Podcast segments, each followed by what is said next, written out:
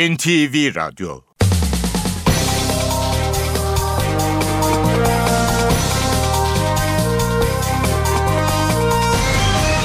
İşe giderken.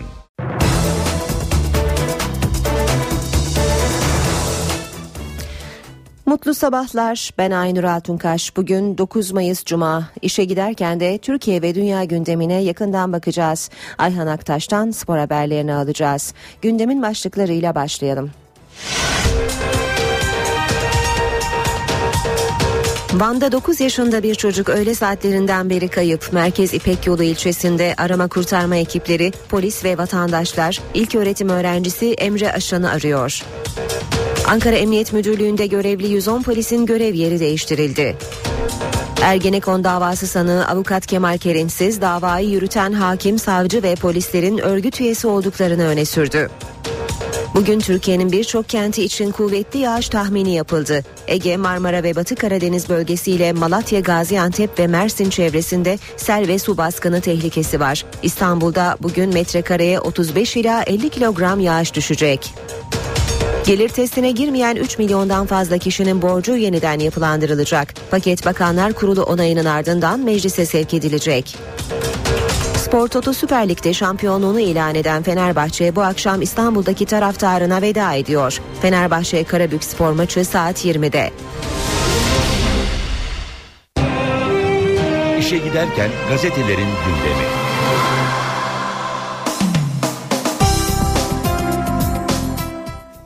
Basın özetleri Hürriyet gazetesiyle başlayacak. Ver kızları Boko Haram diyor. Hürriyet manşetinde Dünya Nijerya'da Boko Haram isimli cihatçı örgütün üç hafta önce okul basarak kaçırdığı iki yüzden fazla genç kızı kurtarmak için harekete geçti.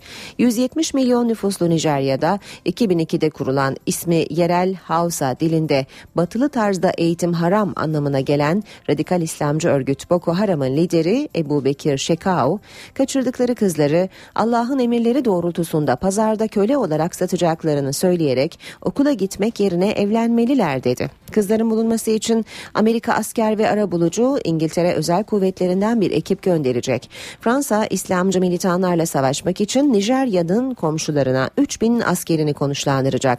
Çin Başbakanı da arama çalışmalarına uydu teknolojileri ve istihbarat birimleri aracılığıyla destek verebileceğini söyledi. Devam edelim ee, Hürriyet gazetesinden yine bir başlıkla. Dört fezleke mahkemelik. M H P'li Oktay Vural, dört bakanla ilgili meclise gelen fezlekeleri incelemesine izin verilmediği için mahkemeye başvurdu. Yedi buçuk yıl sonra tahliye.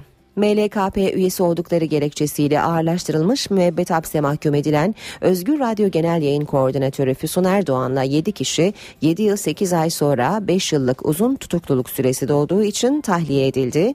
Dosyası Yargıtay'da olan sekiz kişi hakkında yurt dışına çıkış yasağı kondu. Milliyetle devam ediyoruz. Faturayı kesti. Kılıçdaroğlu yerel seçim sonrası beklenen Merkez Yürütme Kurulu değişikliğini yaptı. C H P Gürsel Tekin'le birlikte güçlü genel sekreterlik modeline dönüyor. C H P lideri Kılıçdaroğlu partisinin yeni merkez yürütme kurulunu belirledi. altı isim kuruldaki yerini kaybederken partinin sol kanadında yer alan Tekin Bingöl, Seyhan Erdoğdu, Emel Yıldırım, Veli Ağbaba, Aytun Çıray, Burhan Şenatalar yeni yönetimde yer aldı. Partide Önder Sav dönemindeki gibi güçlü genel sekreterlik modeline geçilecek. Bunun için tüzük değişikliği gerektiğinden ilk etapta fiili uygulama yapılacak. Bu koltuğa ise Gürsel Tekin oturdu. Kılıçdaroğlu Genel Başkanlığında Merkez Yürütme Kurulu altıncı kez değişti. Yasa var, sistem yok. Yine Milliyet'ten bir başlık. UNICEF Türkiye Çocuk Koruma Programı yöneticisi Jacomi White, çocuk istismarına karşı kanunlarınız yeterli, işbirliği ve koordinasyonunuz eksik dedi. Devlet her olaya tepki vermek yerine önleyici ve hızlı müdahale edebileceği bir sistem geliştirmeli. Farklı mesleklerden insanların koordinasyon içinde beraber çalışması teşvik edilmeli. İnsanların polisi ve adaletin yerini bulacağına inancı kuvvetlendirilmeli. Yine Milliyet gazetesinden aktaralım. hizmet uyarısı. Başbakan Erdoğan on sekiz Büyükşehir Belediye Başkanı'na Cumhurbaşkanlığı seçimi süreci konusunda uyarılarda bulundu. AK Parti'nin göstericiye adayı için belediye çalışmalarının çok önemli faktör olacağını vurgulayan Erdoğan, gece gündüz hizmet için çalışılmasını istedi. Başbakan ayrıca bu süreçte yine oyunlar oynanmak istenecek. Sizin de bu oyunları bozmanız lazım. İllerinizde gereken duyarlılığı gösterin dedi. Ankara'da madımaktan dönüldü. Ankara'nın Altındağ ilçesine bağlı Hacılar Mahallesi'nde iki katlı bir binada oturan altmış Suriyeli mülteciden bir bölümünün bir mahalleliyi darp etmesi üzerine önceki gece olaylar çıktı. Suriyelilerin bulunduğu bina içinde insanlar varken ateşe verildi. Yangına müdahale için gelen itfaiye aracının mahalleli tarafından engellenmesi üzerine polis gruba müdahale etti. Devam edelim Milliyet'ten. O polis çalışıyor kaçmaz. Hatay birinci. Ağır Ceza Mahkemesi Hatay'daki gezi eylemlerinde attığı gaz fişeğiyle Abdullah Cömert'in ölümüne sebep olan polis memuru Ahmet Kuş hakkındaki tutuklanma talebini reddetti. yirmi yıldan yirmi beş yıla kadar hapis istemiyle yargılanan polisin tutukluluğunun reddinin gerekçeleri arasında emniyetin açığa almaması nedeniyle iş sahibi olması da sayıldı. Böyle bir karar Teksas'ta bile yok. Yargıtay Ceza Genel Kurulu taksi ücretini üç lira eksik ödeyen gruba silah çeken, havaya ateş eden ve silaha karşı kendisini korumak için bıçak çeken kişiyi de göğsünden vurup öldüren taksi şoförüne meşru müdafada bulunduğu gerekçesiyle ceza verilmemesine ilişkin kararı onadı. Genel Kurul kararları emsal niteliğinde olduğu için bu kararla birlikte meşru müdafaa sınırları oldukça genişlemiş oldu. Sabah gazetesiyle devam edelim. Yargı ve poliste bir junta var diyor. Sabah manşette Tevhid Selam örgütü üzerinden binlerce kişinin yasa dışı dinlendiğini söyleyen avukat Cüneyt Toraman paralel savcı ve polisler için suç duyurusu yaptı. Rakip değil tamamlayıcı. AK Parti Genel Başkan Yardımcısı Hüseyin Çelik, Cumhurbaşkanı adayımız Mayıs'ta kesinleşir, üç Temmuz'dan önce açıklarız dedi. Ee, Erdoğan olmazsa Abdullah Gül'le Cumhurbaşkanlığına devam edebilirler deniliyor. Sadece iki kişi konuşuluyor. Üçüncü kişi var mı? Yok. Niye yok? Çünkü muhalefet yok. Başbakan ve Abdullah Gül birbirinin rakibi değil, onlar birbirinin mütemmim cüzüdür dedi. Cumhuriyetle devam edelim. Onun ölümü ülkenin utancı diyor manşet. Albay Murat'ın eşi Sema Özenalp açıklamalarda bulunmuş Cumhuriyet'e. Cezaevinde geçirdiği beyin kanaması sonucu yaşamını yitiren balyoz sanığı Albay Murat Özenalp'in eşi Sema Özenalp, Murat'ın yaşamı bizim gururumuzdu, ölümü ise Türkiye'nin utancıdır dedi. Genelkurmay Başkanı'nın cenazeye gelmemesinin kendisini hiç şaşırtmadığını belirten Özenalp, acımızı dindirecek tek şey içeridekilerin hemen çıkması diye konuştu. Konut balonu patlayacak başlığı Cumhuriyet'te. Çoğu lüks, bir milyon stok var. Lüks konutlar olması gerekenin iki katına satılıyor ve artık bu segmentte alıcı yok. Kentsel dönüşüm ve iki B arazilerine yapılanlarla birlikte kısa dönemde konut stoku iki milyonu aşacak. Uzmanlara göre faizler bu seviyede sürerse konut fiyatları düşürülmek zorunda. Cumhuriyet gazetesindeki değerlendirme. Radikal, Datça'ya ekonomik savunma manşetiyle çıkmış. Çevre ve Şehircilik Bakanlığı büyük tartışma yaratan Datça planını savundu. Bakanlığa göre deniz turizmi ve koruma arasında hassas denge gözetildi. Datça Bozburun bu planla düşük maliyetlerle ve yeni turizm anlayışıyla yüksek gelir elde edebilme olanağına kavuştu. Star gazetesi üçgen pazarı diyor manşette. Köşk seçimleri için muhalefette telaş başladı. AK Parti'nin adayına karşı türlü formüller geliştiren muhalefet çözümü Bahçeli'nin üçgen figürlü çatı adayında arıyor. Habertürk'e bakacağız. Bebeğini çöpe attı, markete gitti diyor manşeti Habertürk'ün. İki günlük bebek ağlayınca kurtarıldı. Çöpe atan anne güvenlik kamerasından yakalandı. İstanbul Pendik'te çöp konteynerinde ağlayan bebeği bulan polis güvenlik kameralarını inceledi. Pazar arabasından çıkardığı bebeği çöpe atan kadın fark edildi. Sonra markette alışveriş yapan kırk yaşındaki K E kredi kartından bulundu. Tutuklanan kadın dört çocuğum var, para yok, kocam bilmiyordu dedi. Habertürk'ün sürmanşeti tutanaklar sahte, infaz durdurulsun. Yeniden yargılama ve infazın durdurulması için on üçüncü Ağır Ceza Mahkemesi'ne başvuran Fenerbahçe avukatları Yargıtay'a giden şike davası tutanaklarının sahte olduğunu öne sürdürüyor Habertürk haberinde. Zamanda yolsuzluk fezlekelerini karartma mahkemelik oldu başlığı manşette. A K P'li dört bakanla ilgili yolsuzluk ve rüşvet fezlekelerini milletvekillerinin incelemesine izin vermeyen meclis başkanlığının savunması istendi. Ankara on birinci İdare Mahkemesi savunma için otuz gün süre verdi. M H P'li Oktay Vural meclis başkanlığına yaptığı üç başvurunun reddedildiğini gösteren belgelerle mahkemeye başvurmuştu. Ve Yeni Şafak Avrupa Birliği heyetine şov yaptı diyor manşet. H S Y K üyeleriyle toplantı yapan Avrupa Birliği Delegasyonu ikinci Daire Başkanı Nesibe Özer'in hışmına uğradı. Toplantıda söz almak isteyenler sadece isteyenleri sadece kendisinin konuşabileceğini söyleyip engelleyen Özer, muhalif kanatta yer aldığım için can güvenliğim yok diyerek odayı terk etti.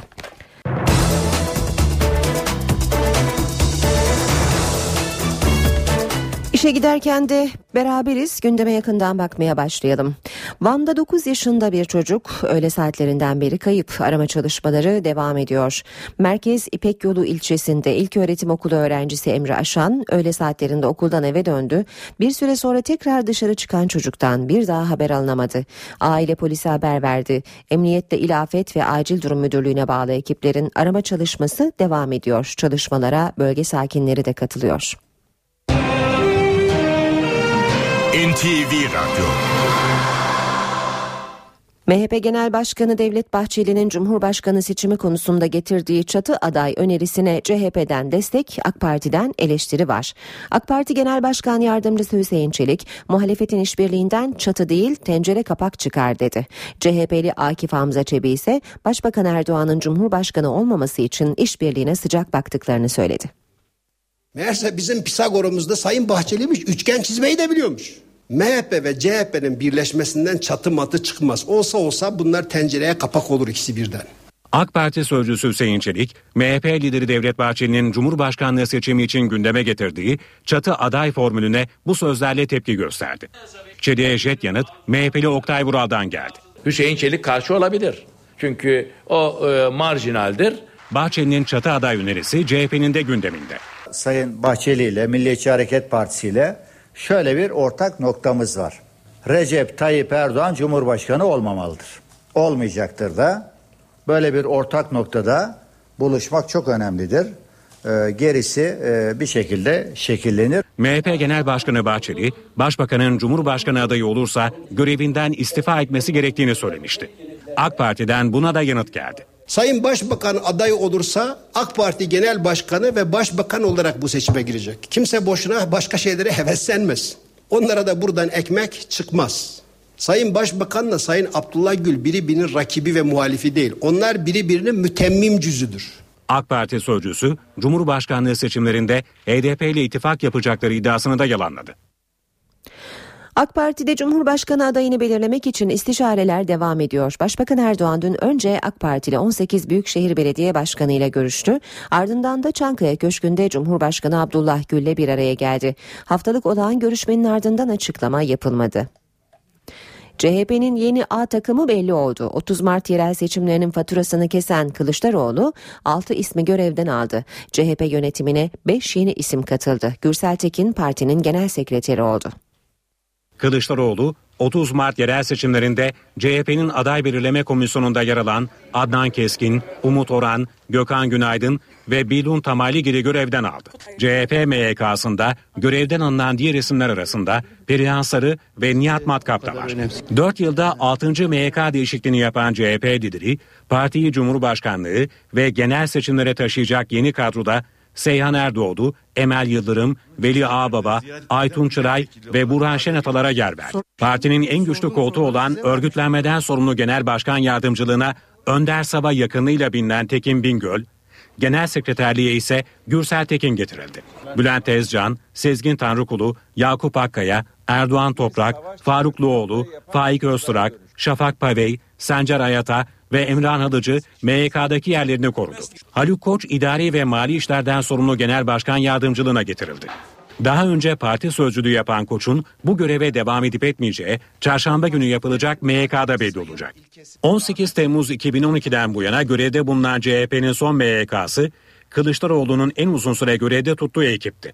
Kılıçdaroğlu yeni M Y K'da koltuk sayısını da azalttı. on sekiz olan M Y K üyesi iletişim, tanıtım, basın ve halkla ilişkilerin tek kişide toplanmasıyla on yediye indi. Mecliste eski bakanlarla ilgili kurulacak soruşturma komisyonuna üye seçimi yeni bir tartışma yarattı. Üyelerin bu konuda hiç görüş bildirmemiş olması gerekiyor. İktidara göre muhalefette bu şarta uyan milletvekili yok. Muhalefet ise tam tersini düşünüyor. Mecliste dört eski bakanla ilgili kurulacak soruşturma komisyonu daha önce bu konuda görüş bildirmemiş on beş milletvekilinden oluşacak. Görüş bildirmeme şartı iktidarla muhalefeti şimdiden karşı karşıya getirdi. Soruşturma önergelerinin görüşüleceği gün A K P grubuyla bir toplantı yaptı. Esas üye veremeyecekse A K P verememesi lazım. Grup kararı alan Adalet ve Kalkınma Partisi'nin bu komisyona üye vermemesi daha uygun olacaktır. üç yüz on üç milletvekili içerisinde iki yüz on üçü diyelim ki görüş beyan ettiyse yüzü herhalde beyan etmemiştir. Burada bizim böyle bir problemimiz yok. Diğer partilere mensup milletvekillerinin de böyle olması gerekiyor. İktidara göre muhalefetin üye belirlemesi oldukça güç. Muhalefete göre ise sıkıntı olmayacak. Hüküm vermemiş, yani ihsası rey denilen e, şekliyle açıklama yapmamış çok sayıda milletvekilimiz var. Hodri meydan.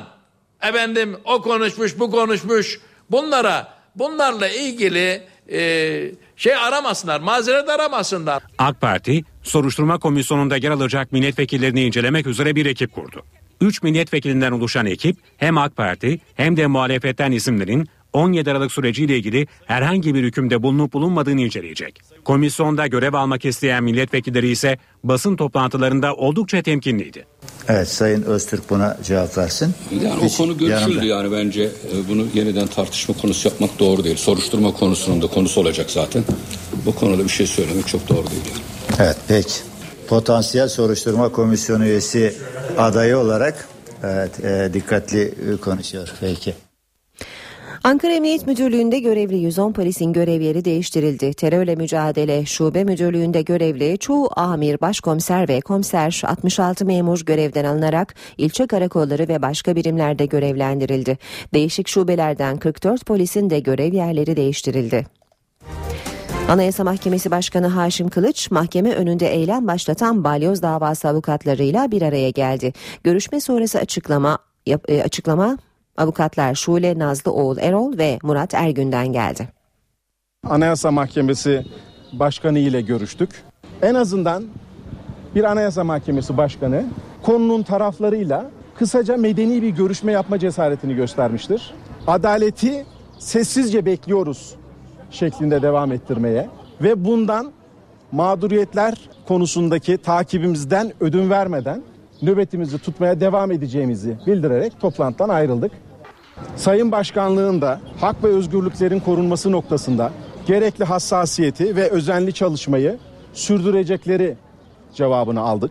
Yeniden yargılanma paketinin süratle devreye sokulmasını ve cezaevlerinin kapısının açılmasını bekliyoruz. Ergenekon davası sanığı avukat Kemal Kerinçsiz, davayı yürüten hakim, savcı ve polislerin örgüt üyesi olduklarını öne sürdü. Kemal Kerinçsiz'in yargılanırken Başbakanlığa gönderdiği dilekçe gereğinin yapılması için İstanbul Cumhuriyet Başsavcılığına gönderildi.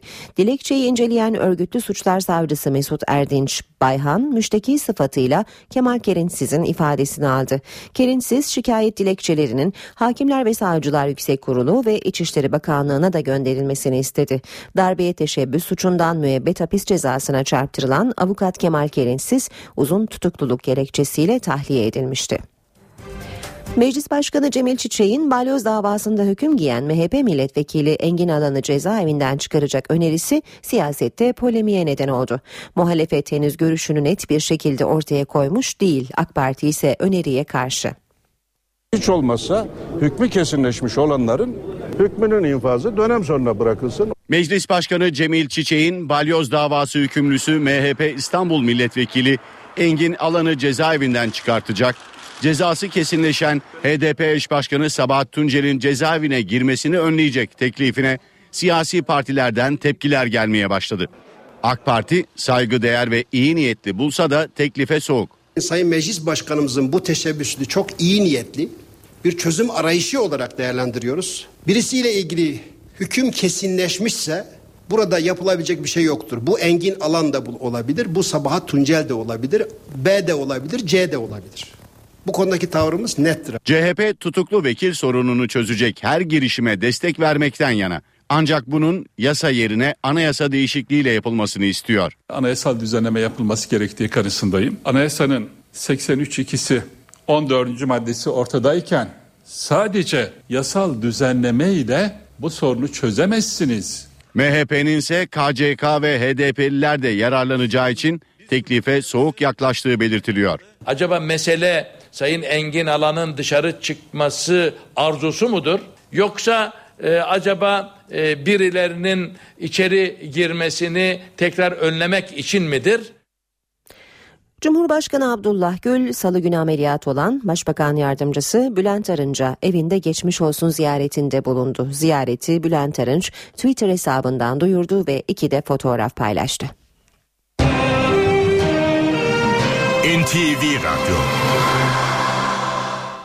İsrail ile Türkiye arasındaki Mavi Marmara saldırısına ilişkin tazminat görüşmelerinde mesafe kat edildi. Dışişleri Bakanı Ahmet Davutoğlu problemlerin önemli ölçüde aşıldığını söyledi. Zaten özür geçen sene bildiğiniz gibi çok açık ifadelerle e, Sayın Obama'nın girişimiyle sağlanmıştı.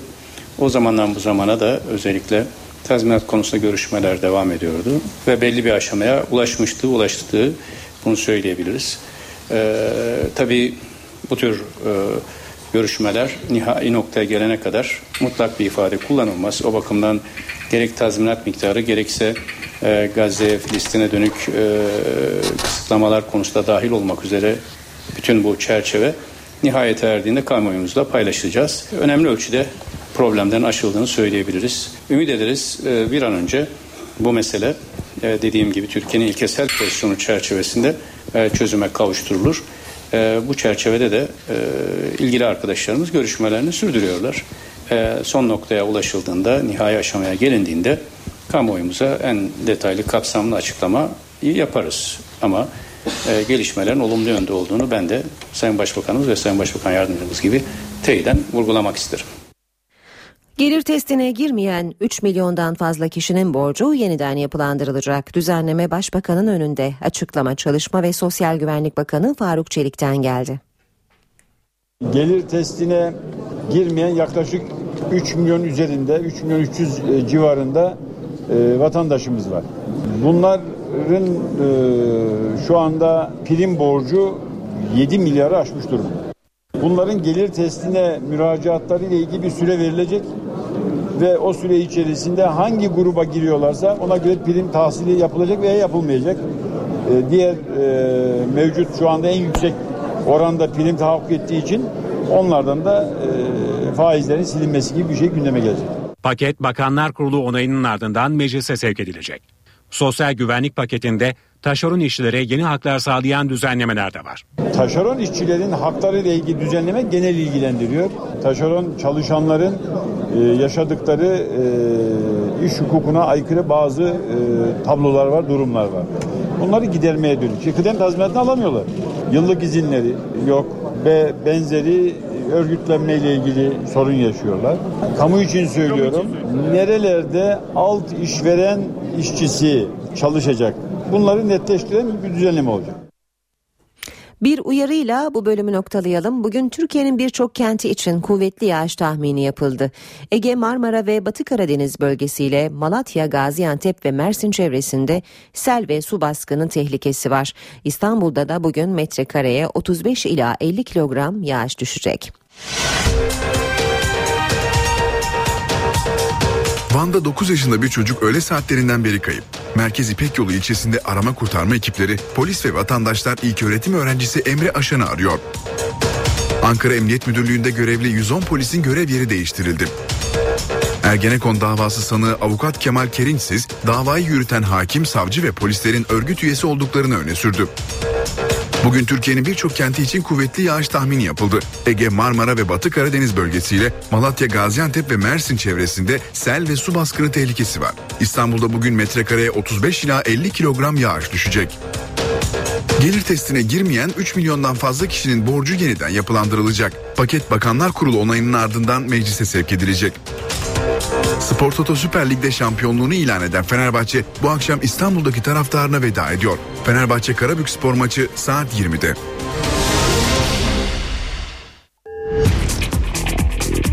Spor haberleri başlıyor.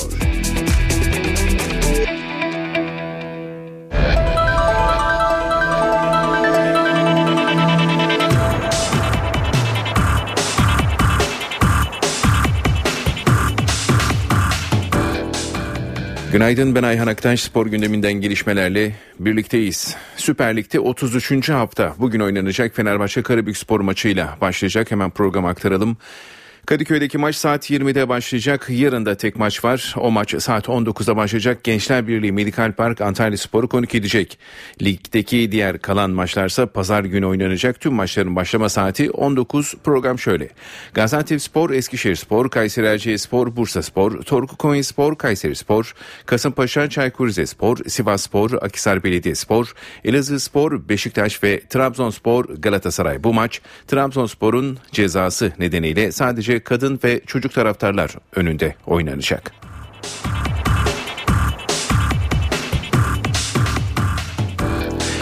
Fenerbahçeli Volkan Demirel'e göre şampiyonluğun manşeti hak yerini buldu. Sarı lacivertlilerin kaptanı sezonu N T V Spor'a değerlendirdi. Volkan, Trabzon deplasmanında şampiyon olmuştuk dedi. Hak yerini buldu. Hak yerini buldu. Evet, çünkü biz geçen senelerde hem dışarıdan hem içeriden çok haksızlığa uğradık. Ee, ama hiçbir zaman yılmadık. Başka bir kulüp olsa, başka kişiler olsa gerçekten bırakırlardı. Gerçekten dayanamazdı. Fenerbahçe'nin kalecisi Volkan Demirel şampiyonluğun manşetini bu ifadelerle attı. N T V Spor'a özel bir röportaj veren sarı lacivertlilerin kaptanı üç Temmuz sürecine vurgu yaptı ve yaşadıkları tüm zorlukları taçlandırdıklarını ifade etti. Gerçekten anlamının çok büyük olduğu bir şampiyonluk.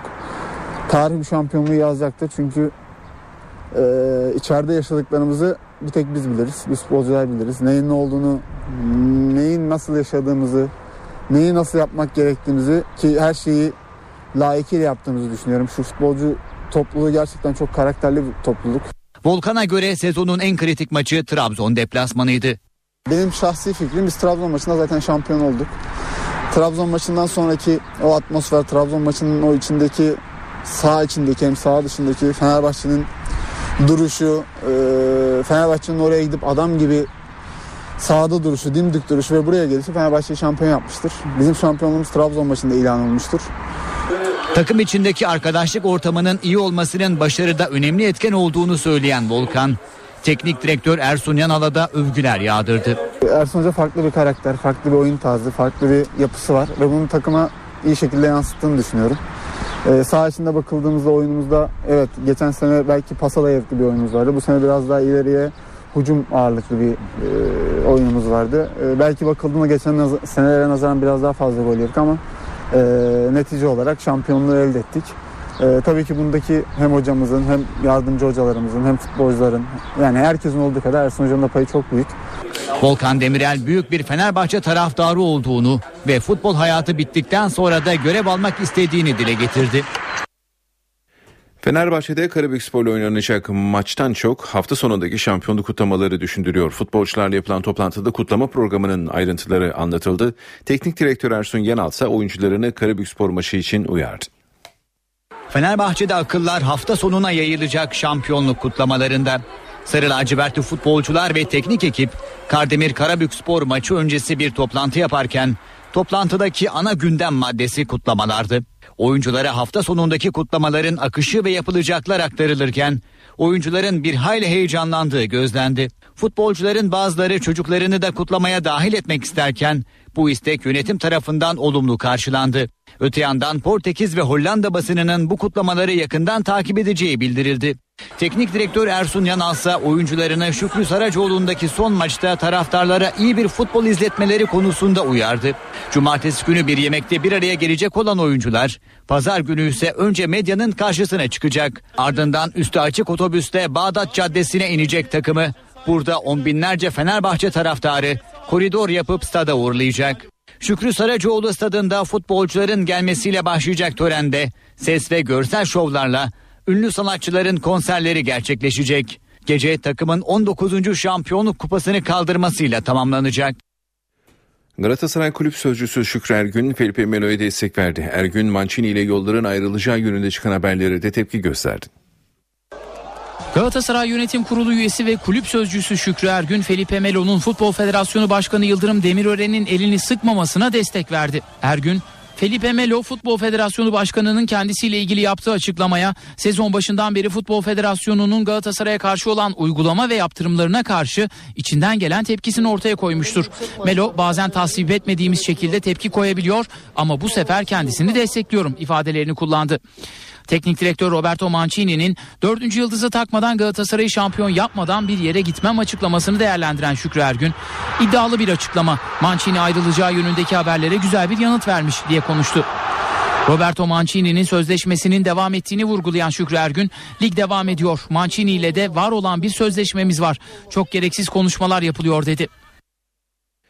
Beşiktaş'ta transfer çalışmaları devam ediyor. Siyah beyazlarda gündeme gelen son isim Zenit'te oynayan Portekizli Dani Miguel. Yeni sezon öncesi transfer çalışmalarını sürdüren Beşiktaş'ta son hedef Rusya'nın Zenit Sankt Petersburg takımında forma giyen Dani Miguel. Siyah beyazlı yönetimin otuz yaşındaki Dani ve kulübüyle temaslarını artırdığı öğrenilirken, özellikle teknik direktör Slaven Bilic'in Dani'yi kadrosunda görmek istediği ifade edildi. Sol ayağı oldukça etkili olan Dani, orta sahanın her iki kanadında da forma giyebiliyor. Venezuela asıllı Portekizli futbolcu Dani Miguel, iki bin sekiz yılında Dinamo Moskova'dan otuz milyon euro bonservis bedeliyle Zenit'e transfer olmuştu. Dani'nin Zenit'le bir yıl daha mukabelesi bulunuyor. Beşiktaş'ın Rus kulübü ve oyuncunun menajeri Jorge Mendes'le görüşmelerini yoğunlaştırdığı öğrenilirken, anlaşmanın sağlanması halinde Dani ile iki yıllık mukabele imzalanması planlanıyor. Tam adı Daniel Miguel Alves Gomes olan Dani, futbola Portekiz'in Maritimo kulübünde başladı. Daha sonra Sporting Lisbon'da forma giyen otuz yaşındaki futbolcu, iki bin dört yılında Rusya'nın Dinamo Moskova kulübüne transfer oldu. iki bin sekizde otuz milyon euroya Zenit'e giden Portekizli oyuncu, iki bin dokuz ve iki bin on ikide iki kez çapraz bağ sakatlığı geçirip uzun bir süre sahalardan ayrı kalmıştı. Ligde pazar günü Galatasaray'ı ağırlayacak olan Trabzonspor kazanmaya şartlandı. Oyuncularından daha cesur oynamalarını isteyen teknik sorumlu Hami Mandıralı Trabzonspor'daki geleceğiyle ilgili de konuştu. Biz var olan bir performansımız var. Bunun üstüne çıkmaya çalışacağız Galatasaray maçında. Çünkü rakibimiz güçlü bir rakip. Biz de son haftalardaki müthiş performansımızı, futbol anlayışımızı, Ee, takımdaşlık ruhunu sahaya yansıtmak istiyoruz. Böyle bir maçın anlamı açısından e, daha yürekli, cesur futbol oynayacağız. Kazanmaya yönelik oynayacağız. Kazanmaya ihtiyacımız var, hedeflerimiz var. Avrupa kupalarına gitmek. E, dolayısıyla zorlu geçeceğine inandığımız maçtan üç e, puan almak istiyoruz. Bunu başaracak gücümüz ve kapasitemiz olduğunu düşünüyorum. Trabzonspor'u e, ve benim burada kalmamı isteyen büyük bir kesimin düşüncelerine t- çok teşekkür ediyorum. Fakat bu çok konuşulduğu zaman benim de çok çok canım sıkılıyor bu, bu konudan. Yani bazen keşke konuşulmasa, akışına bıraksak işleri diye düşündüğüm zamanlar oluyor. Sonuçta e, karar verecek merci ben değilim. Dolayısıyla e, bunun cevabı böyle olsa olduğunu düşünüyorum. Ben çalışıyorum, işime bakıyorum, işimi iyi yaptığıma inanıyorum. Trabzonspor'u çok sevdiğimi ve Trabzonspor için çok şeyler yapmak istediğimi söylüyorum her yerde. Buradayım. Şimdilik iki maçı düşünüyorum. Ondan sonrasını bekleyip görmek lazım. Bu haberimizle spor bültenimizi tamamlıyoruz. Gelişmelerle tekrar birlikte olacağız. N T V Radyo. Herkese yeniden günaydın. İşe giderken de yeni saati karşılıyoruz. Bugün yurdun birçok bölgesinde e, etkili yağış uyarısı var. Birazdan Gökhan Abur'la bunu konuşacağız. Önce gündemin başlıklarını hatırlayalım. Van'da dokuz yaşında bir çocuk öğle saatlerinden beri kayıp. Merkez İpek Yolu ilçesinde arama kurtarma ekipleri, polis ve vatandaşlar ilköğretim öğrencisi Emre Aşan'ı arıyor. Ankara Emniyet Müdürlüğü'nde görevli yüz on polisin görev yeri değiştirildi. Ergenekon davası sanığı avukat Kemal Kerinçsiz, davayı yürüten hakim, savcı ve polislerin örgüt üyesi olduklarını öne sürdü. Bugün Türkiye'nin birçok kenti için kuvvetli yağış tahmini yapıldı. Ege, Marmara ve Batı Karadeniz bölgesiyle Malatya, Gaziantep ve Mersin çevresinde sel ve su baskını tehlikesi var. İstanbul'da bugün metrekareye otuz beş ila elli kilogram yağış düşecek. Gelir testine girmeyen üç milyondan fazla kişinin borcu yeniden yapılandırılacak. Paket Bakanlar Kurulu onayının ardından meclise sevk edilecek. Spor Toto Süper Lig'de şampiyonluğunu ilan eden Fenerbahçe bu akşam İstanbul'daki taraftarına veda ediyor. Fenerbahçe-Karabükspor maçı saat yirmide. Hava durumu için Gökhan Abur'la beraberiz. Hoş geldiniz, günaydın. Merhaba, hoş bulduk, günaydın. Hakikaten bugün yurtta e, yağış alarmı var diyebiliriz. Birçok bölgede yağış etkili olacak. Risk oluşturan bölgelerle başlayalım isterseniz. Evet, e, şu anda çok kuvvetli yağışlar var. Çok geniş bir listeyle geldim. Çünkü şu anda hakikaten ülkenin saymakla bitmeyecek neredeyse var. Ama hemen şunu vurgulamak istiyorum. Şu an itibariyle son radar görüntülerinde özellikle Balıkesir, Bandırma, Bursa, Kocaeli, Bilecik, Sakarya, İstanbul'un özellikle Boğaz ve Doğu kesimlerinde yağış giderek etkisini artırıyor ve bunlar kuvvetli yağışlar şeklinde. Aynı şekilde güneyde Antalya merkezi başta olmak üzere göller bölgesinde kuvvetli yağışlar var. Önümüzdeki saatler içinde bu kuvvetli yağışların hemen hemen ülkenin büyük çoğunluğunda etkili olmasını bekliyoruz. Marmara bölgesinde biraz önce de söylediğim gibi Balıkesir, Bursa, Yalova, Kocaeli, İstanbul. Güneyde Alanya, Anamur, Mersin, Hatay boyunca yağışlar etkisini arttırırken yine Güneydoğu'da Şanlıurfa, Mardin, Diyarbakır, Batman, Siirt arasında çok kuvvetli yağışlar olacak. Bu yağışlar yarın da aralıklarla devam edecek hemen hemen ülkenin büyük bir çoğunluğunda.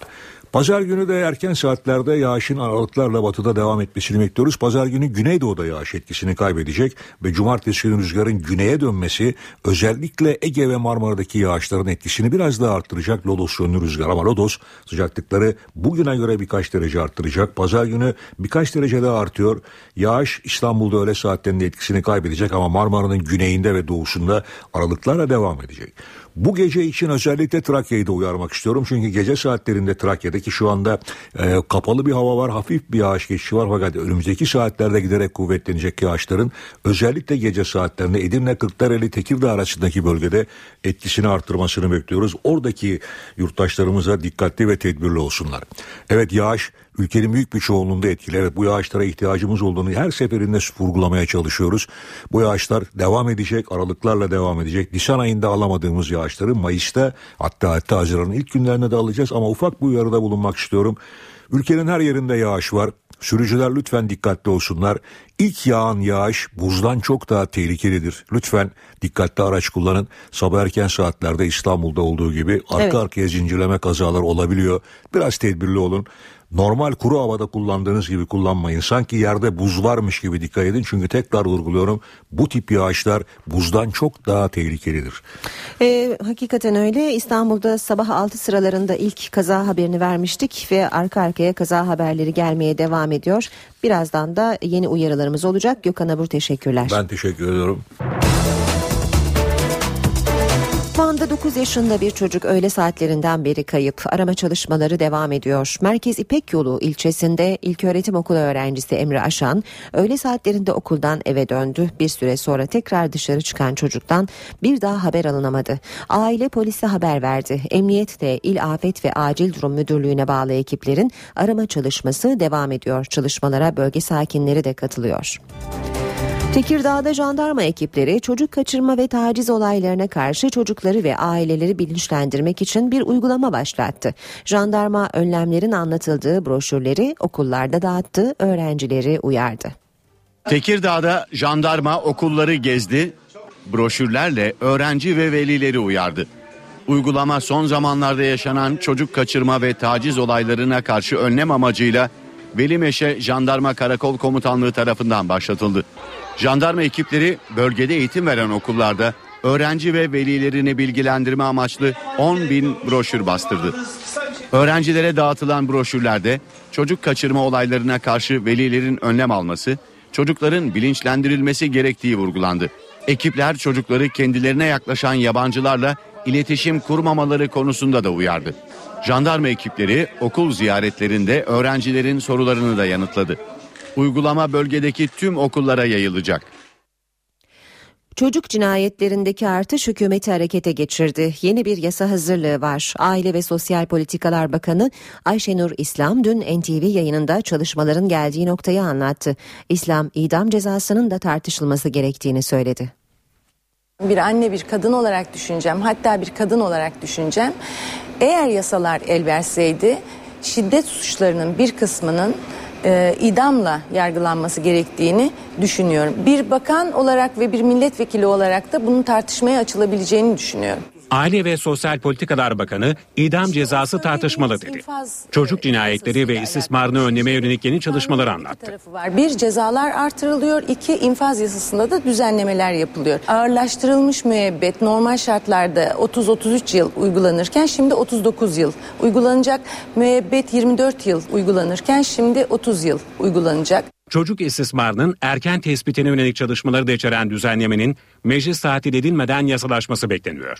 N T V'nin sorularını yanıtlayan Ayşenur İslam, çocuklarınıza bağırmayı öğretin tavsiyesine yönelik eleştirilere de yanıt verdi.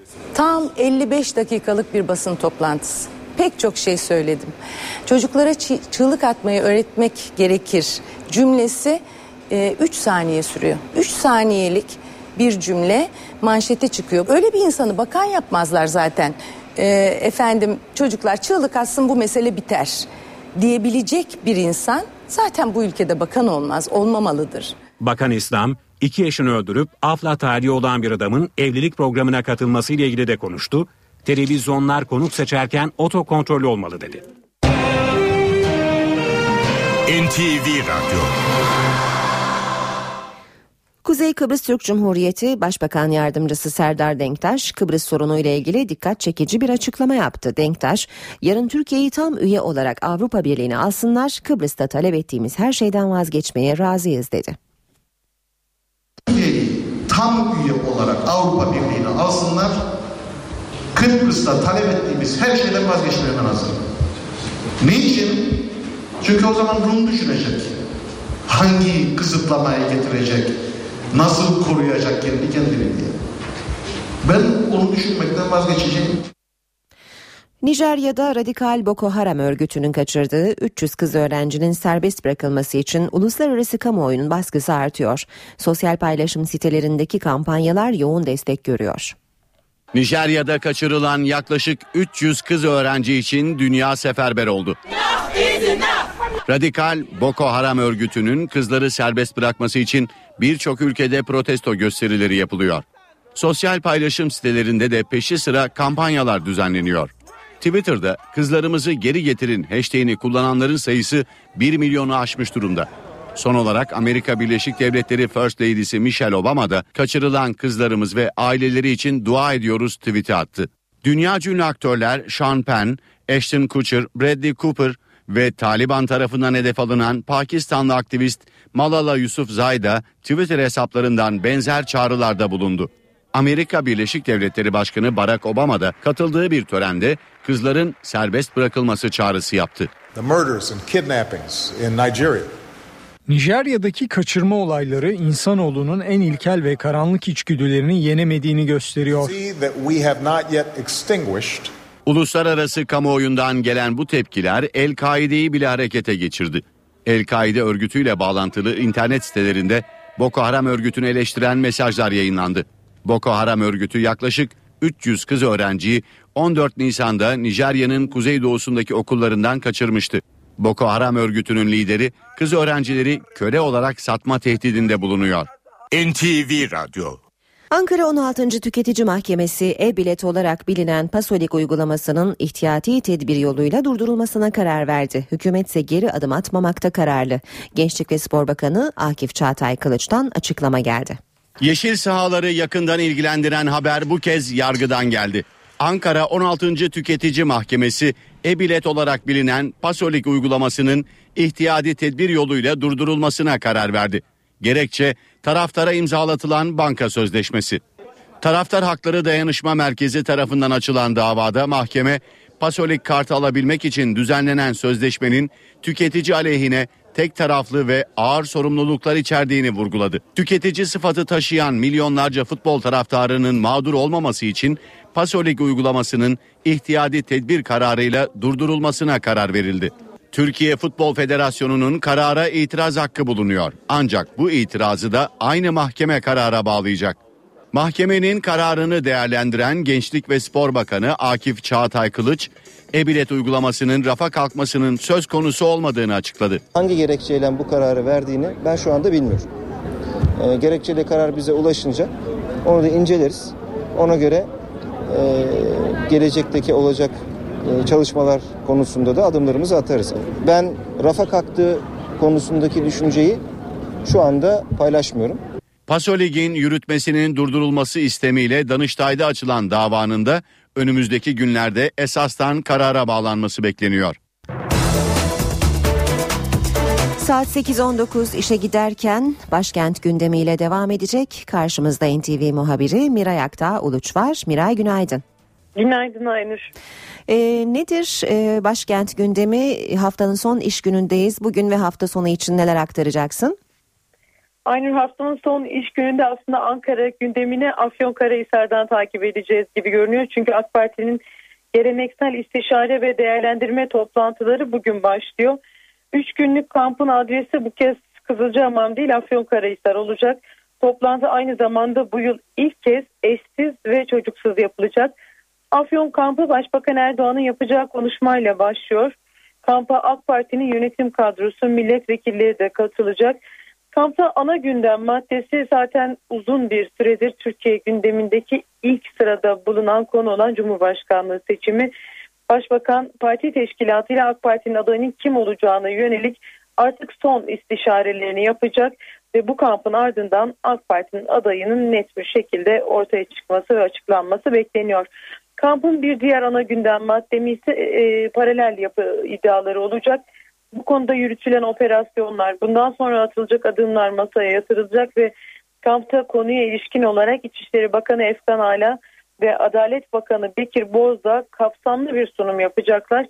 Fethullah Gülen'in iadesine yönelik e, yürütülen bir süreç var ve buna ilişkin son gelişmelerinde gündeme gelmesi bekleniyor İktidar Partisi'nin e, Afyonkarahisar kampında.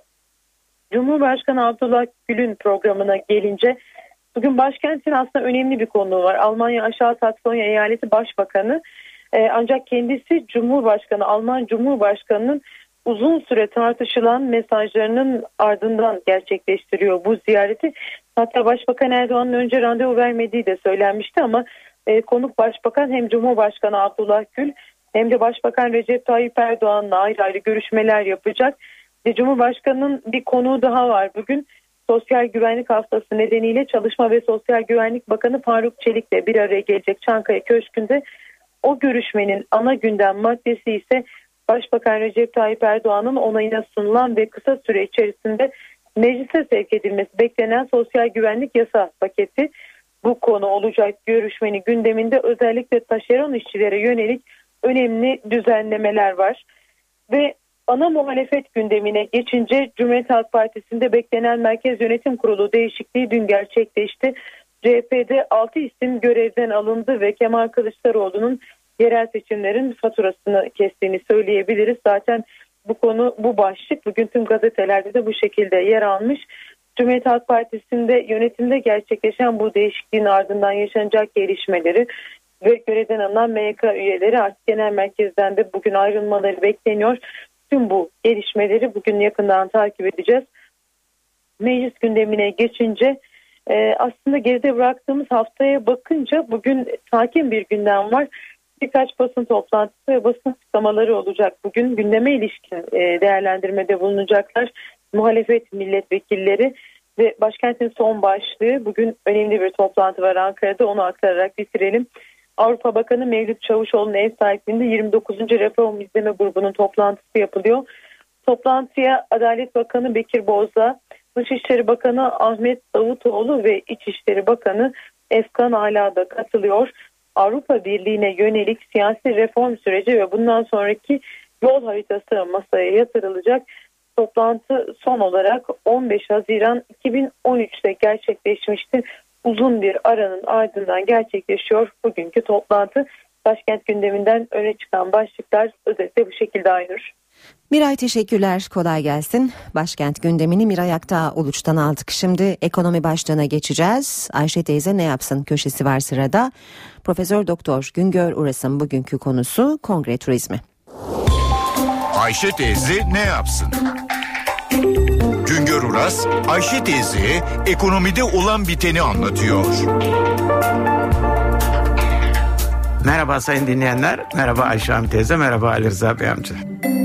Kongre turizmi ülkeler ve şehirler için yeni bir gelir kaynağı. Değişik sektörlerde, değişik mesleklerde olanlar kendi ülkelerinde veya başka ülkelerde düzenlenen kongrelere, toplantılara katılıyorlar. Bu kongre ve toplantılarda belli konulardaki gelişmeler konuşuluyor, tartışılıyor. Örneğin doktorlar yeni bir tedavi şeklini gündeme getiriyorlar. Mühendisler yapı teknolojisindeki gelişmeleri öğreniyorlar. Kongrelere katılanlar genellikle aileleriyle seyahat ediyorlar. Gittikleri şehirlerde de üç gün yedi gün kalıyorlar. Bu tür kongrelere katılanlar mesleklerinde öne çıkan üst gelir grubundaki kişiler. Bu nedenle harcamaları da yüksek oluyor. Kongre turizmi için toplantıların yapılacağı salon, kalınacak otel önemli ama daha da önemlisi kongrenin yapılacağı şehrin temizliği, çevresi, özellikleri, kongre dışı saatlerde katılımcıların ilgisini çekecek yeme, içme ve eğlence imkanları. Bizde son yıllarda kongre yapılacak salonların sayısı arttı, otellerimiz iyileşti. Bu gelişmelerle Türkiye ve özellikle İstanbul, dünyada en fazla kongre organizasyonu yapılan iller ve ülkeler arasında öne çıktı. Dünyada bir yılda otuz beş binden fazla kongre yapılıyor. En fazla kongre yapılan ülke Amerika Birleşik Devletleri. Yılda bine yakın kongre yapılıyor. Sonra Almanya geliyor. Türkiye'de iki bin on üç yılında yüz doksan altı uluslararası kongre toplandı.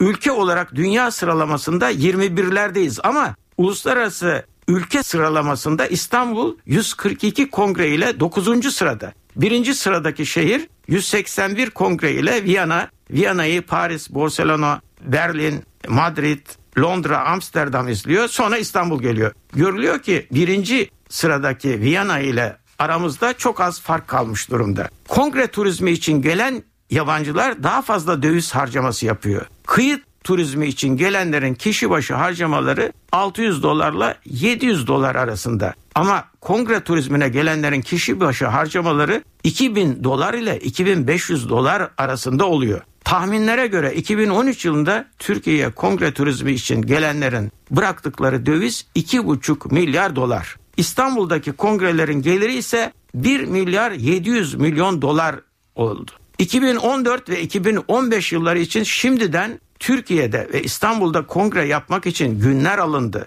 Delegeler yerler ayırttılar. Kongre turizmi daha çok döviz harcayan yabancı turistin ülkeye gelmesini, ülkeyi tanımasını sağlıyor. Biz bu işi öğrendik. Bundan sonrası tanıtıma daha çok önem vermeye bağlı. Bir başka söyleşide birlikte olmak ümidiyle şen ve esen kalınız sayın dinleyenler. Güngör Uras'a sormak istediklerinizi en ti vi radyo et en ti vi nokta com nokta te er adresine yazabilirsiniz.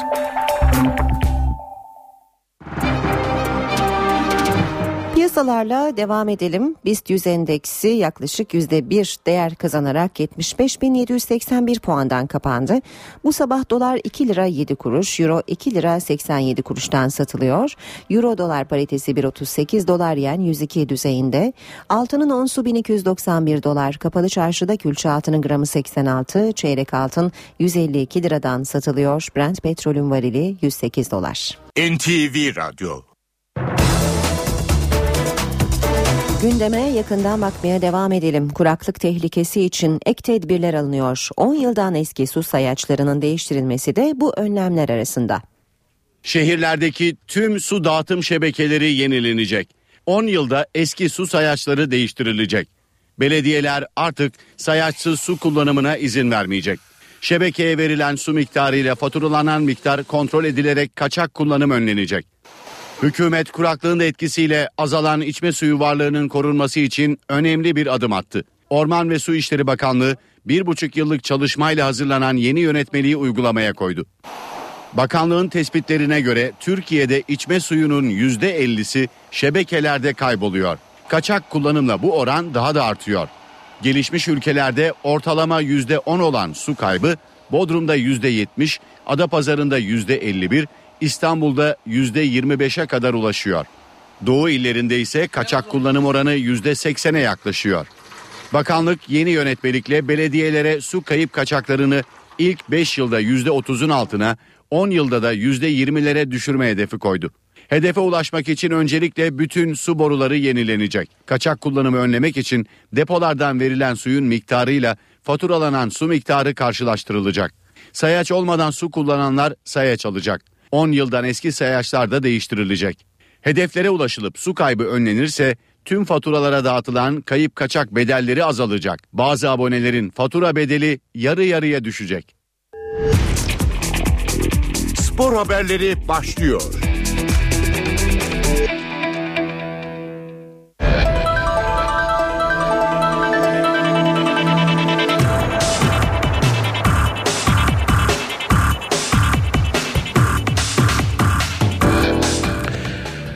Günaydın, ben Ayhan Aktaş. Spor gündemiyle bir kez daha birlikteyiz. Fenerbahçeli Volkan Demirel'e göre şampiyonluğun manşeti hak yerini buldu.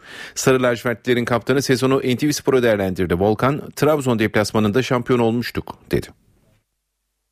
Hak yerini buldu. Hak yerini derim. buldu. Evet, çünkü biz geçen senelerde hem dışarıdan hem içeriden çok haksızlığa uğradık. Ee, ama hiçbir zaman yılmadık. Başka bir kulüp olsa, başka kişiler olsa gerçekten bırakırlardı. Gerçekten dayanamazdı. Fenerbahçe'nin kalecisi Volkan Demirel şampiyonluğun manşetini bu ifadelerle attı. N T V Spor'a özel bir röportaj veren Sarı Lacivertlilerin kaptanı üç Temmuz sürecine vurgu yaptı ve yaşadıkları tüm zorlukları taçlandırdıklarını ifade etti. Gerçekten anlamının çok büyük olduğu bir şampiyonluk. Tarih bir şampiyonluğu yazacaktı çünkü e, içeride yaşadıklarımızı bir tek biz biliriz, biz futbolcular biliriz. Neyin ne olduğunu, neyin nasıl yaşadığımızı, neyi nasıl yapmak gerektiğimizi, ki her şeyi layıkıyla yaptığımızı düşünüyorum. Şu futbolcu topluluğu gerçekten çok karakterli bir topluluk. Volkan'a göre sezonun en kritik maçı Trabzon deplasmanıydı. Benim şahsi fikrim, biz Trabzon maçında zaten şampiyon olduk. Trabzon maçından sonraki o atmosfer, Trabzon maçının o içindeki, sağ içindeki hem sağ dışındaki Fenerbahçe'nin duruşu, Fenerbahçe'nin oraya gidip adam gibi sağda duruşu, dimdik duruşu ve buraya gelişi Fenerbahçe'yi şampiyon yapmıştır. Bizim şampiyonluğumuz Trabzon maçında ilan olmuştur. Takım içindeki arkadaşlık ortamının iyi olmasının başarıda önemli etken olduğunu söyleyen Volkan, teknik direktör Ersun Yanal'a da övgüler yağdırdı. Ersun Hoca farklı bir karakter, farklı bir oyun tarzı, farklı bir yapısı var ve bunu takıma iyi şekilde yansıttığını düşünüyorum. Ee, saha içinde bakıldığımızda oyunumuzda, evet geçen sene belki pasa dayalıklı bir oyunumuz vardı. Bu sene biraz daha ileriye hücum ağırlıklı bir e, oyunumuz vardı. E, belki bakıldığında geçen naz- senelere nazaran biraz daha fazla gol yedik ama e, netice olarak şampiyonluğu elde ettik. E, tabii ki bundaki hem hocamızın hem yardımcı hocalarımızın hem futbolcuların, yani herkesin olduğu kadar Ersun Hoca'nın da payı çok büyük. Volkan Demirel büyük bir Fenerbahçe taraftarı olduğunu ve futbol hayatı bittikten sonra da görev almak istediğini dile getirdi. Spor Toto Süper Lig'de otuz üçüncü hafta bugün oynanacak Fenerbahçe Karabükspor maçıyla başlayacak. Hemen programı aktaralım. Saat yirmide Fenerbahçe Kadıköy'de Karabükspor'u ağırlayacak. Cumartesi programında da tek maç var. Saat on dokuzda Gençler Birliği Medikal Park Antalyaspor'la karşı karşıya gelecek. Kalan yedi maçsa pazar günü oynanacak. Hepsi saat on dokuzda. Program şöyle: Gaziantepspor, Eskişehirspor, Kayseri Erciyesspor, Bursaspor, Torku Konyaspor, Kayserispor, Kasımpaşa Çaykur Rizespor, Sivasspor, Akhisar Belediyespor, Elazığspor, Beşiktaş ve Trabzonspor. Galatasaray bu maç Trabzonspor'un cezası nedeniyle sadece kadın ve çocuk taraftarlar karşısında oynanacak.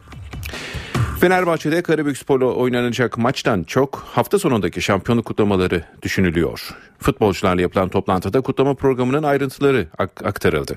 Teknik direktör Ersun Yanal ise oyuncularını Karabükspor maçı için uyardı. Fenerbahçe'de akıllar hafta sonuna yayılacak şampiyonluk kutlamalarında. Sarı lacivertli futbolcular ve teknik ekip Kardemir Karabükspor maçı öncesi bir toplantı yaparken toplantıdaki ana gündem maddesi kutlamalardı.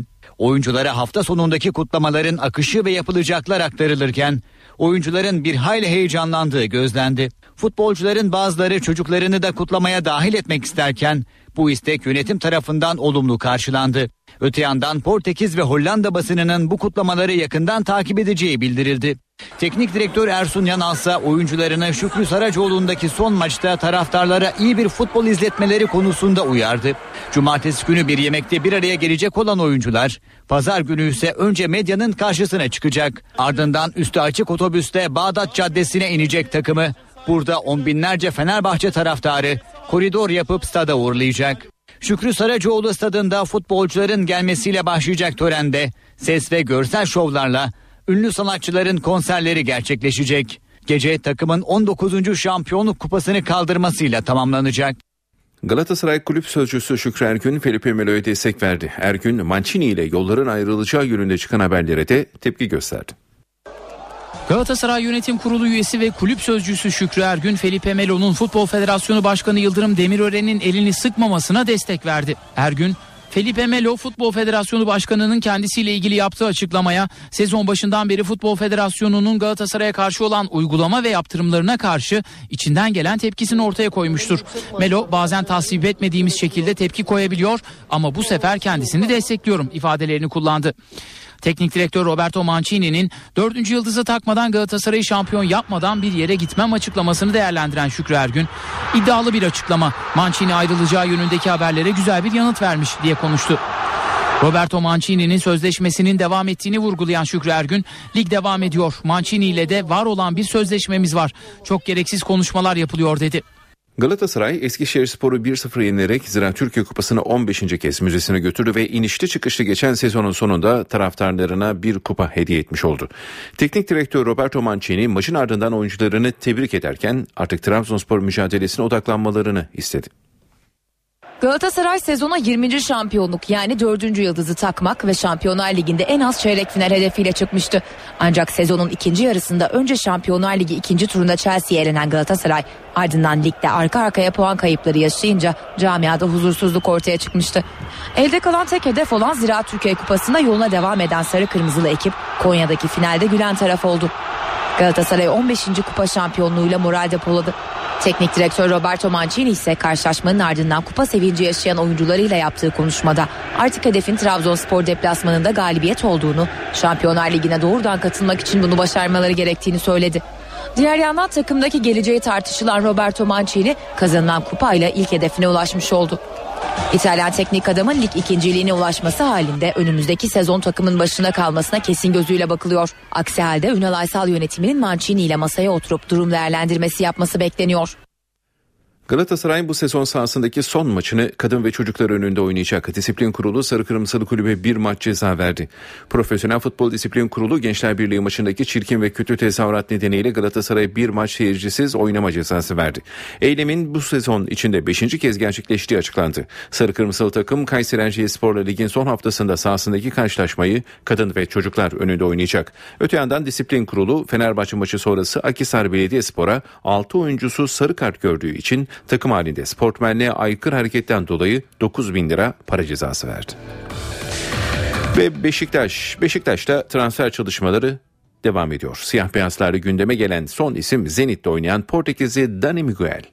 Yeni sezon öncesi transfer çalışmalarını sürdüren Beşiktaş'ta son hedef Rusya'nın Zenit Sankt Petersburg takımında forma giyen Dani Miguel. Siyah beyazlı yönetimin otuz yaşındaki Dani ve kulübüyle temaslarını artırdığı öğrenilirken özellikle teknik direktör Slaven Bilic'in Dani'yi kadrosunda görmek istediği ifade edildi. Sol ayağı oldukça etkili olan Dani, orta sahanın her iki kanadında da forma giyebiliyor. Venezuela asıllı Portekizli futbolcu Dani Miguel, iki bin sekiz yılında Dinamo Moskova'dan otuz milyon euro bonservis bedeliyle Zenit'e transfer olmuştu. Dani'nin Zenit'le bir yıl daha mukabelesi bulunuyor. Beşiktaş'ın Rus kulübü ve oyuncunun menajeri Jorge Mendes'le görüşmelerini yoğunlaştırdığı öğrenilirken anlaşmanın sağlanması halinde Dani ile iki yıllık mukabele imzalanması planlanıyor. Tam adı Daniel Miguel Alves Gomes olan Dani, futbola Portekiz'in Maritimo kulübünde başladı. Daha sonra Sporting Lisbon'da forma giyen otuz yaşındaki futbolcu iki bin dört yılında Rusya'nın Dinamo Moskova kulübüne transfer oldu. iki bin sekizde otuz milyon euroya Zenit'e giden Portekizli oyuncu iki bin dokuz ve iki bin on ikide iki kez çapraz bağ sakatlığı geçirip uzun bir süre sahalardan ayrı kalmıştı. Beşiktaş yabancı kontenjanında avantaj sağlamak istiyor. Son olarak beş artı bir artı iki düzenlemesini kabul edeceğini açıklayan siyah beyazların kadrosunda sezon sonu itibariyle beş yabancı oyuncu kalacak. Beşiktaş yabancı sınırlaması konusundaki kararından vazgeçmiyor. Yeni sezon öncesi yabancı kontenjanı konusu henüz netlik kazanmadı. Siyah beyazlılar dışında on yedi Süper Lig kulübünün altı artı ikide uzlaştığı sınırlamada Beşiktaş cephesi son olarak beş artı bir artı iki düzenlemesini kabul edeceğini açıklamıştı. Beşiktaş'ın ısrarla altı artı ikiyi reddetmesinin en önemli nedeni ise kadrosundaki yabancı oyuncu sayısının sezon sonu itibariyle beşe inecek olması. Bu sayı Fenerbahçe'de on bir, Galatasaray'da on olarak göze çarpıyor. Kadrosunda on bir yabancı bulunan Beşiktaş'ta altı oyuncunun sözleşmesi Haziran'da sona eriyor. Transfer dönemi öncesi kontenjan sorunu yaşamayacak siyah beyazlılarda sadece Pedro Franco, Atiba Hutchinson, Thomas Sibok, Filip Holosko ve Michael Eneramo'nun sözleşmesi devam edecek.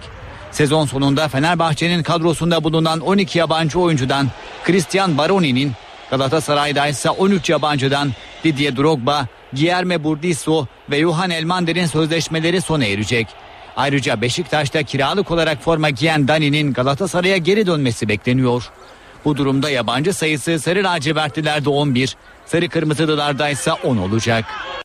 Ligde pazar günü Galatasaray'ı ağırlayacak olan Trabzonspor kazanmaya şartlandı. Oyuncularından daha cesur oynamalarını isteyen teknik sorumlu Hami Mandıralı Trabzonspor'daki geleceğiyle ilgili de konuştu.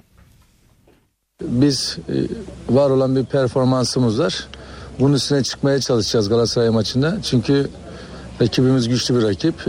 Biz de son haftalardaki müthiş performansımızı, futbol anlayışımızı, takımdaşlık ruhunu sahaya yansıtmak istiyoruz. Böyle bir maçın anlamı açısından daha yürekli, cesur futbol oynayacağız. Kazanmaya yönelik oynayacağız. Kazanmaya ihtiyacımız var, hedeflerimiz var. Avrupa kupalarına gitmek. Dolayısıyla zorlu geçen inandığımız maçtan üç puan almak istiyoruz. Bunu başaracak gücümüz ve kapasitemiz olduğunu düşünüyorum. Trabzonspor'u ve benim burada kalmamı isteyen büyük bir kesimin düşüncelerine t- çok teşekkür ediyorum. Fakat bu çok konuşulduğu zaman benim de çok çok canım sıkılıyor bu, bu konudan. Yani bazen keşke konuşulmasa, akışına bıraksak işleri diye düşündüğüm zamanlar oluyor. Sonuçta e, karar verecek merci ben değilim. Dolayısıyla e, bunun cevabı böyle olsa olduğunu düşünüyorum. Ben çalışıyorum, işime bakıyorum, işimi iyi yaptığıma inanıyorum. Trabzonspor'u çok sevdiğimi ve Trabzonspor için çok şeyler yapmak istediğimi söylüyorum her yerde. Buradayım. Şimdilik iki maçı düşünüyorum. Ondan sonrasını bekleyip görmek lazım. Süper Lig'e yükselen ilk iki takım belli olmuştu. İstanbul Büyükşehir Belediye ve Balıkesirspor üçüncü takımsa playoff maçları sonunda belli olacak. Playoff yarı final serisi bugün başlayacak. Programı hemen aktaralım. Saat on dokuza Samsunspor Ankaraspor'la karşı karşıya gelecek. Diğer maçta ise yirmi bir on beşte Mersin İdman Yurdu Orduspor'la karşılaşacak. Elektronik bilet uygulaması İstanbul Ticaret Üniversitesi'nde düzenlenen bir panelde tartışıldı. Panele katılan Türkiye Futbol Federasyonu elektronik bilet sorumlusu Kemal Hacıoğlu, uygulamanın altı bin iki yüz yirmi iki sayılı yasa nedeniyle yürürlüğe girdiğini ifade etti. İstanbul Ticaret Üniversitesi ile İstanbul Barosu Spor Hukuku Komisyonu tarafından düzenlenen Stadyum Güvenliği, Yönetimi ve Elektronik Bilet konulu panel, üniversitenin Eminönü yerleşkesinde gerçekleştirildi. Panele Türkiye Futbol Federasyonu Elektronik Bilet Sorumlusu Kemal Hacıoğlu, Pasolik Genel Müdürü Özgür Gündoğan, Uluslararası Spor Tahkim Mahkemesi Hakimi Türker Arslan, İstanbul Barosu Başkanı Ümit Kocasakal, Spor Hukuku Enstitüsü Başkan Yardımcısı Hüseyin Alpay Köse ile spor yazarları Atilla Gökçe ve Mehmet Demirkol katıldı. Hüseyin Alpay Köse, Ankara on altıncı Tüketici Mahkemesi'nin elektronik bilet uygulamasını değil, Pasolik uygulamasını durdurduğunu söyledi. E, karıştırılan bir husus da var. Elektronik biletle şu an Pasolik dediğimiz uygulama birbirinden tamamen farklı uygulamalar aslında. Elektronik bilet basılı olarak ortaya konan biletin elektronik ortamda yapılması ve nama yazılı, yani kişinin T C kimlik numarasına bağlı olarak yapılması ve girerken mutlaka eşleştirmeyle girmesi şeklinde. Ama Pasolik uygulaması ise sadece bu biletin üzerine işlendiği bir kart. İptal edilen tüketici mahkemesinin dile getirdiği husus aslında elektronik bilet değil. Zira elektronik bilet biraz önce bahsettiğim gibi kanundan kaynaklandığı için ve basılı biletin elektronik halde satılması olduğundan dolayı bunun yargılama yetkisine zaten tüketici mahkemesi sahip değil. Özellikle elektronik bilet proje sorumlusu Kemal Hacıoğlu ise uygulamanın federasyonun isteğiyle değil altı bin iki yüz yirmi iki sayılı yasa nedeniyle yürürlüğe girdiğini ifade etti. Ee, federasyon e-bilet uygulamasına neden ihtiyaç duydu? Aslında federasyon ihtiyaç duymadı. Ee, bu uygulama iki bin on bir yılında çıkan yasa nedeniyle hayatımıza girdi. Yani üç yıl önce çıkan ve on dört Nisan tarihinde maalesef çıkan yasa nedeniyle hayatımıza girdi. Bu yasada da herkesin bildiği bir elektronik kart tarif edildi ve bu elektronik kart olmadan artık seyircilerin bilet satın alamayacağı yasayla hükme bağlandı. Dolayısıyla uygulamanın temelde kanuna dayanarak hayata geçmesinin sebebi bu. Panelin ardından katılımcılara Uluslararası Spor Tahkim Mahkemesi Hakimi Türker Arslan tarafından teşekkür belgesi verildi. Bu haberimizle spor bültenimizi tamamlıyoruz. İyi günler diliyoruz. N T V Radyo